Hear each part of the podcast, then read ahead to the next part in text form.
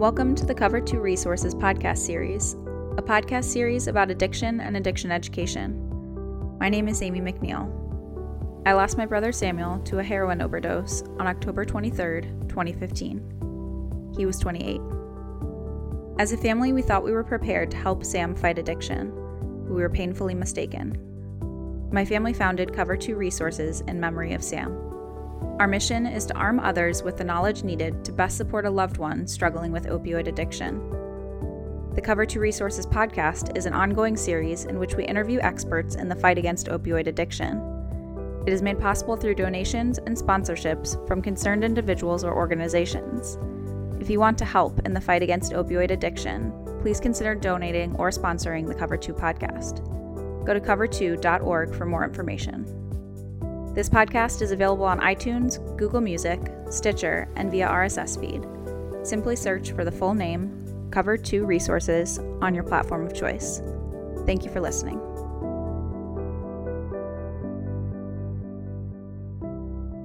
Hi, this is Greg McNeil, founder of Cover 2 Resources. In Palm Beach County, Florida, heroin overdoses became more common than any other medical emergency long ago. Last year, Delray Beach paramedics responded to 748 overdose calls, 65 of which ended in fatalities. In Palm Beach County, first responders dealt with over 5,000 overdose calls. Most that overdose in the county are from the Northeast and Midwest, coming to Florida for addiction treatment and recovery help. But what many of them find is a system with a rapid proliferation of troubled treatment centers, labs, and group homes where unknowing addicts are exploited for insurance money and left to fall deeper into addiction. My guest today is Dave Aronberg, the state attorney for Palm Beach County, who established a Sober Homes Task Force to combat the problem of sober homes as families send their loved ones to Florida for help and send them back home in body bags. Dave, welcome. Thanks very much for having me on. Let's start with the problem. Can you kind of frame for us the environment and how it's evolved there with the opioid epidemic? Sure. Now, Palm Beach County and Delray Beach in particular have had a long history of a very active recovery community. And when the laws started to change through the Affordable Care Act uh, and Mental Health Parity Act, other well-intended laws that provided new benefits for individuals with behavioral health issues, including drug addiction, you started to see predators move in to take advantage of the new pots of money. And they descended upon Palm Beach County because, after all, that's where the people were who were already battling their addictions, and so they came down here uh, to open up new treatment centers, sober homes, outpatient treatment centers, inpatient, outpatient, both, uh, labs, and there's this whole network now of, of private companies who depend on the new laws and insurance benefits and so forth to make huge profits off of the misery of, of individuals. Now, there's there's a need, obviously, for a robust recovery community because there's there's a demand for it. There are a lot of individuals at the lowest stages of their lives with substance use disorder who need treatment. But unfortunately, the the bad players in the industry have outweighed the good. They have ruined the reputation of the entire industry. They have uh, siphoned away uh, patients who could get healthy with legitimate companies and and manipulated them and force them through a process of relapse instead of recovery and, and just to get rich.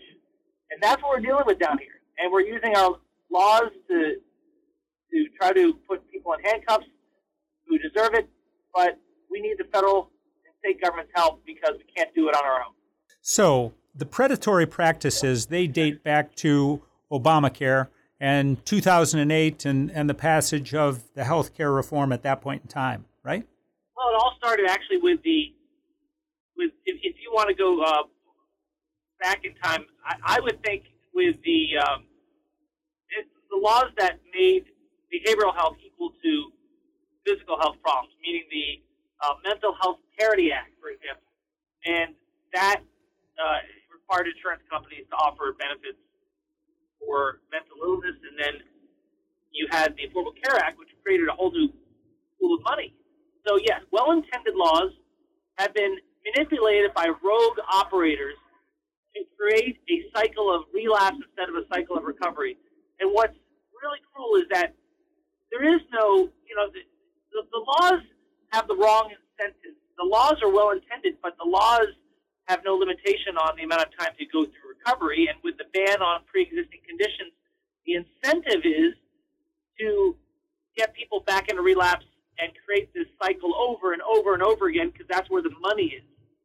And you're dealing with people at the lowest stages of their lives who are incapable of making rational decisions on their own. So when the provider uh, encourages relapse or even provides the drugs to relapse, the individual goes along with it because it's hard enough to remain sober as it is, let alone knowing that sobriety means that you lose your free housing and your community and your your perks, and you got to go back home to you know a snowy Northeast instead of leaving you know instead of living with your friends here rent free without a job with everything taken care of here in South Florida. So let's break this down a little bit. Let's start off with the bounty that's paid, the commission that's paid to initially get them in. How does that work? You know, uh, people are going into treatment, and the treatment is giving them free room and board at sober living houses. How's that whole system work? Can you break that down for us, Dave? Sure. It all starts with the marketers who have a relationship with a inpatient treatment center or detox center and you see the ads. There's an ad probably going on right now somewhere where it says, if you are ready to get sober, call us. And you'll call that number and you'll be led to believe that you're being diagnosed when in reality they're pushing you to a contracted rehab center, usually in Florida. And then the marketer will send you a free plane ticket. That in itself is illegal. That's the first legality in all this. So let me jump in. So these commercials, are they over the radio, on TV, or both, They're all over the place, billboards? What are we talking about so we could all, recognize this? All of the above. I was I was in the uh, West Palm Beach Airport. Above the baggage claim was a you know big screen showing ads, and it was all ads for for treatment centers. So it's everywhere. You call those numbers; those are marketers, and they will get you to a contracted treatment center. Not because it's a treatment center that is best for you, not because a doctor has evaluated you. It's just whoever's paying them. So you'll get sent to a treatment center. Now, if you're in the Northeast, you'll get a free plane ticket in many cases. That's illegal. That's illegal patient brokering. But that's how it starts. And then you'll go to the inpatient treatment center for 28 days. That's what insurance covers. You will have insurance now. You didn't have it before, but you'll have it now under the Affordable Care Act or if you don't have it under the Affordable Care Act, they'll get it for you. They'll apply for you under the health exchanges. So you will get you will get insurance coverage to cover the 28 days. So patient treatment. And once you're here, you're not leaving. So where does the money come from to supply that free plane ride? The money comes from the treatment center that has a contract with the marketer. The marketer offers you a free plane ticket to come down to Florida. That plane ticket is paid for ultimately by the company you're you're you're flying to. You know, the company you're going to be getting services from, the inpatient treatment center or detox center. Gotcha. That's illegal, but that's what they'll do. Okay. So now you go to that detox center that sends you the free plane ticket through the marketer, mm-hmm. and then after 28 days, your insurance benefits are up. So, so now, what are you going to do? Where do you go? So they kick you out? Well, yeah, unless you're there are some places that have a special license for a day night treatment center uh, for outpatient. It's an outpatient facility, but for the most part, you're done. 28 days are over. So where do you go? You go back home? No, you're you're uh, you're then going to move into a sober house because a sober house usually has a relationship with the inpatient center or an outpatient center that wants your business. And so the sober home will often charge you no rent. They'll let you live for free. That too is illegal because they're not offering you a scholarship out of their good graces. If they do, that's okay, but that's not what they're doing. They're they're actually going to uh, send you when you live there to an outpatient treatment center they have a relationship with. And that outpatient center, which will drug test you three days a week and give you group counseling, an outpatient center will make thousands off you in, re- in insurance reimbursements and will kick back the money to the sober home, which then can subsidize your rent by charging you no rent at all. And so this is a gravy train that continues until the insurance benefits run out for the outpatient center. That's usually eight weeks. So eight, eight weeks later, the outpatient center doesn't get any more money from your insurance company for your analysis or for the group counseling. And so that gravy train ends. So then you're kicked out of the sober home because the subsidies are over. And then where do you go? Well, you are supposed to go back home. Now you're supposed to be sober. But it's hard enough, like I said, to remain sober, knowing that sobriety now means your housing is done, your friends are gone, your your perks they offer you in the house are gone, and you still have a hankering for heroin. So someone offers you heroin, you take it and you relapse and you go back into that cycle over and over and over again until you leave in an ambulance or a body bag. That's tragic.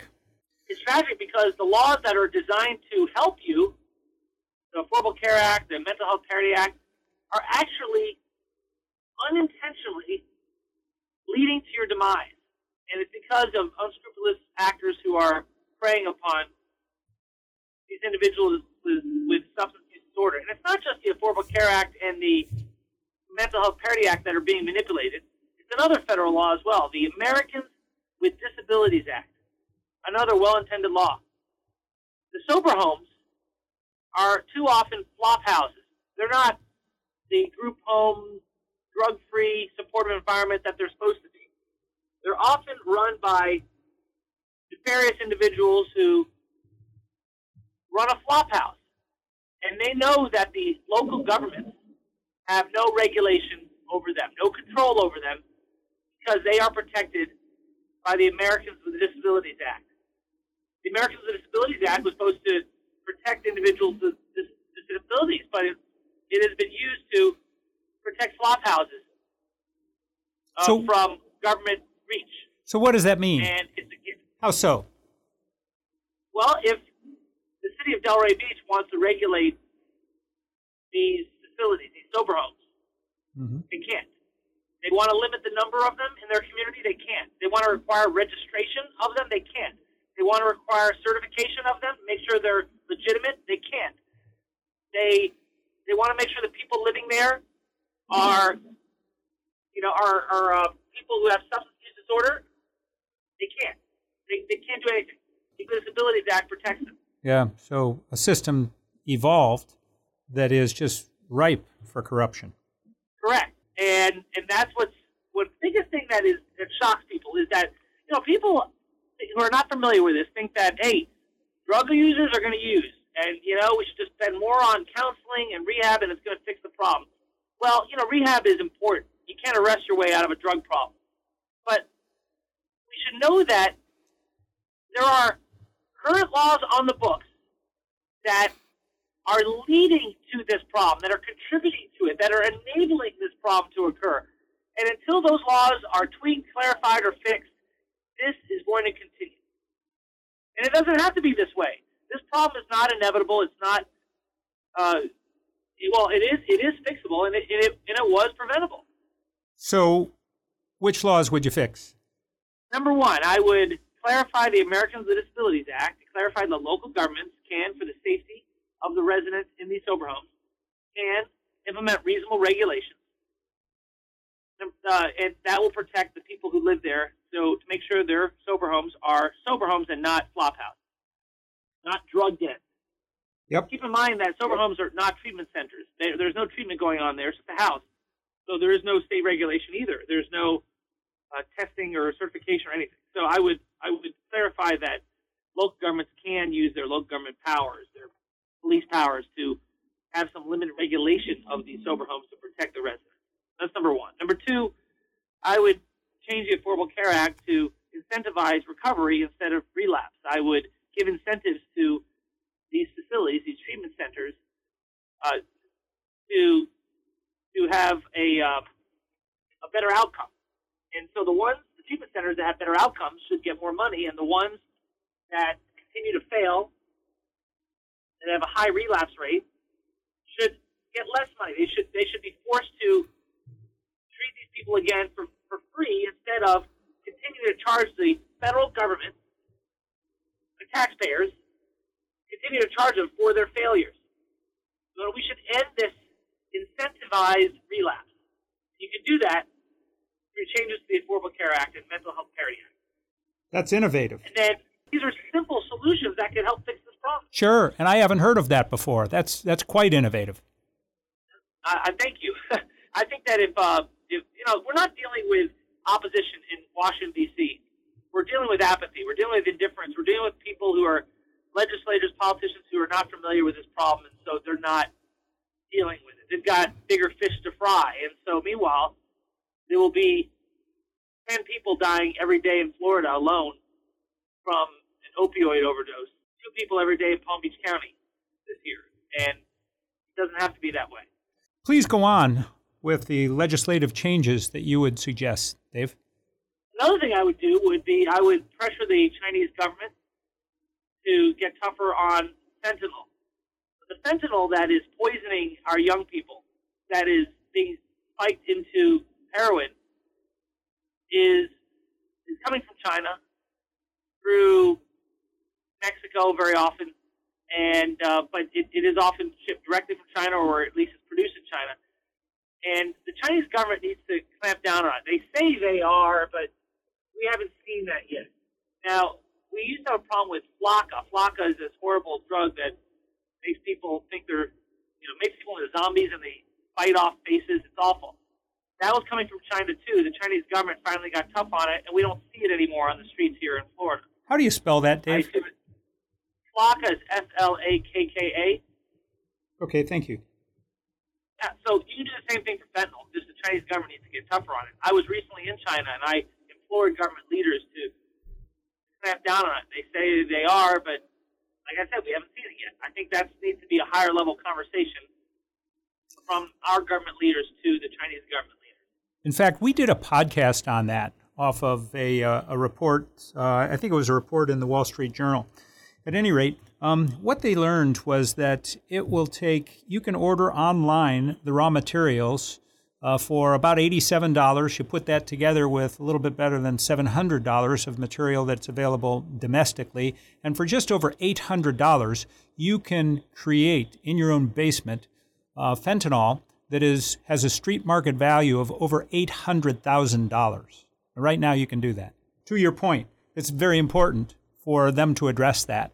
And um, we're seeing fentanyl laced heroin as well as even marijuana up in our neighborhood. And the fentanyl laced heroin is somewhere on the order of 80% of the heroin that's coming into the area is laced with fentanyl. Yeah, I mean, this is not your father's heroin anymore. This is now heroin commonly laced with fentanyl and carfentanil, which is an elephant tranquilizer where only a few particles will kill you. And that's what we see the deaths these days. This is it's usually uh, heroin laced with fentanyl. There's no way for the user to know whether heroin has fentanyl in it. There's no way to know until you're dead. Yeah. But what what's so tragic is it shows you how devastating these drugs are and what a hold it has upon your, your brain once you get an addiction to heroin. Is that there was a, uh, a bad batch of heroin that came in a few months ago that had a record 10 deaths in Lake Worth alone, right here in Palm Beach County. One city, 10 deaths, and on one night. I mean, it was a it was a re- all-time record. And so the medical examiner that warned everyone of and in fact said in all caps, "You have been warned about this bad batch of fentanyl that's there."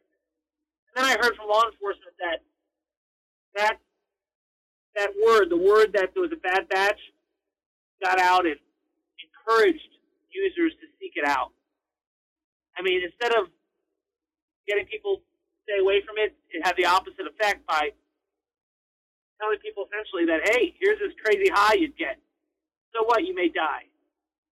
I mean, and that's that's how gripping these drugs are. You know, I've been with people who say, hey, you know, it's their own doing. They're doing it themselves.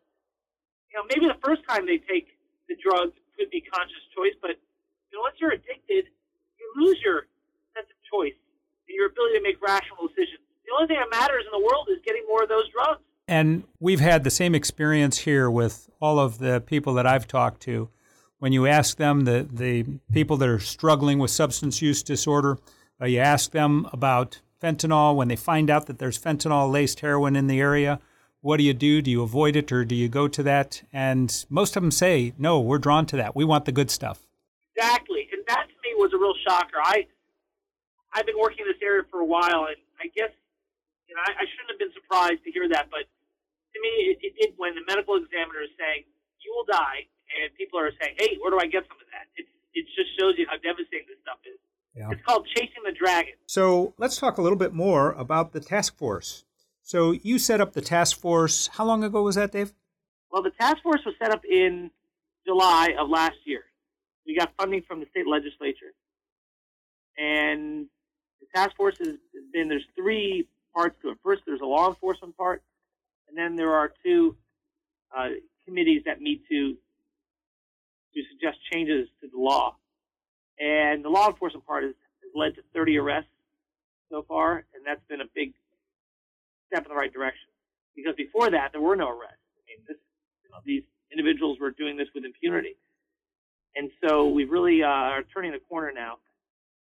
And the the grand jury report plus the task force reports were all included in the legislation we recently passed. So now you're just starting to get some traction, you might say, in your community there, because I know you've got over 800, if I'm not mistaken, treatment facilities right there in Palm Beach County, right? Well, the, the 800 figure is the number of sober homes in the city of Delray Beach alone.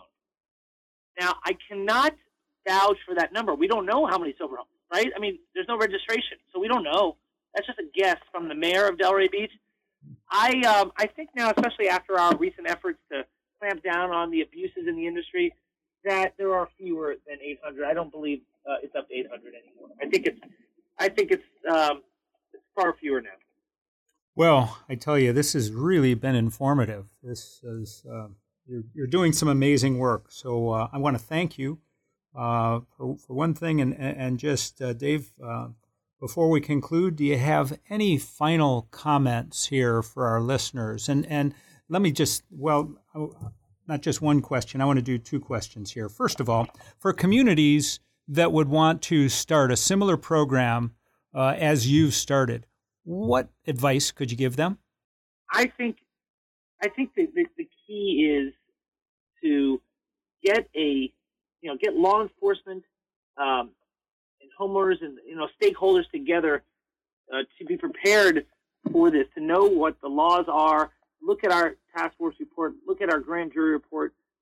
You know, you just got to know that what the rules are. Like there are limits on what law enforcement can do. They can't go undercover into a sober home or treatment facility without getting a certain waiver. You know, there's certain uh, Title 42 uh, federal waivers that are needed uh, you know, there's there's all these restrictions because these places are protected under the ADA and uh, and other federal laws. So, you know, law enforcement needs to uh, get up to speed with what they can and can't do.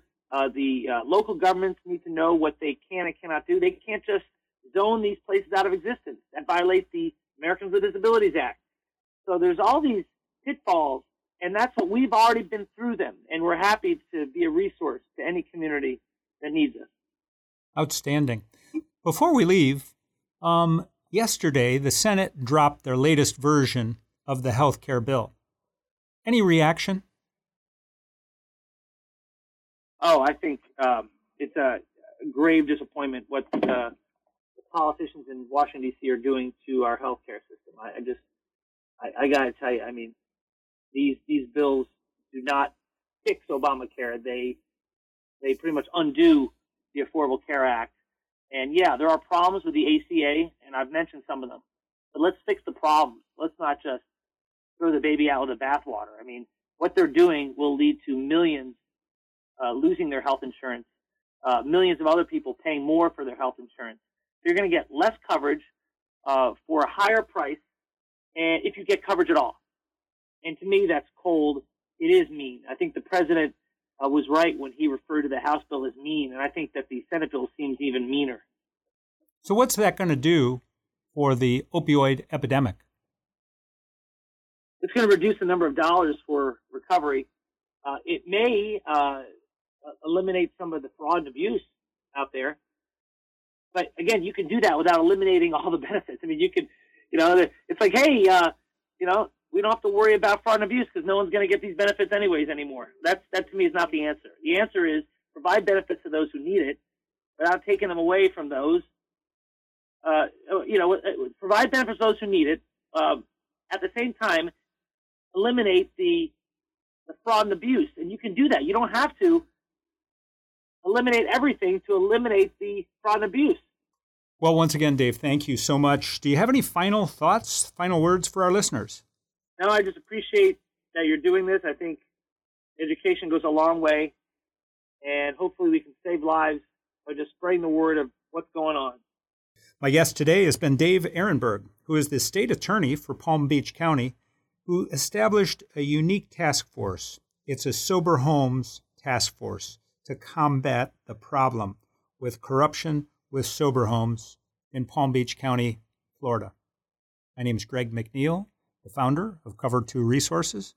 Thank you for joining us for this Cover 2 PPT podcast. That's people, places, and things making a difference in the opioid epidemic.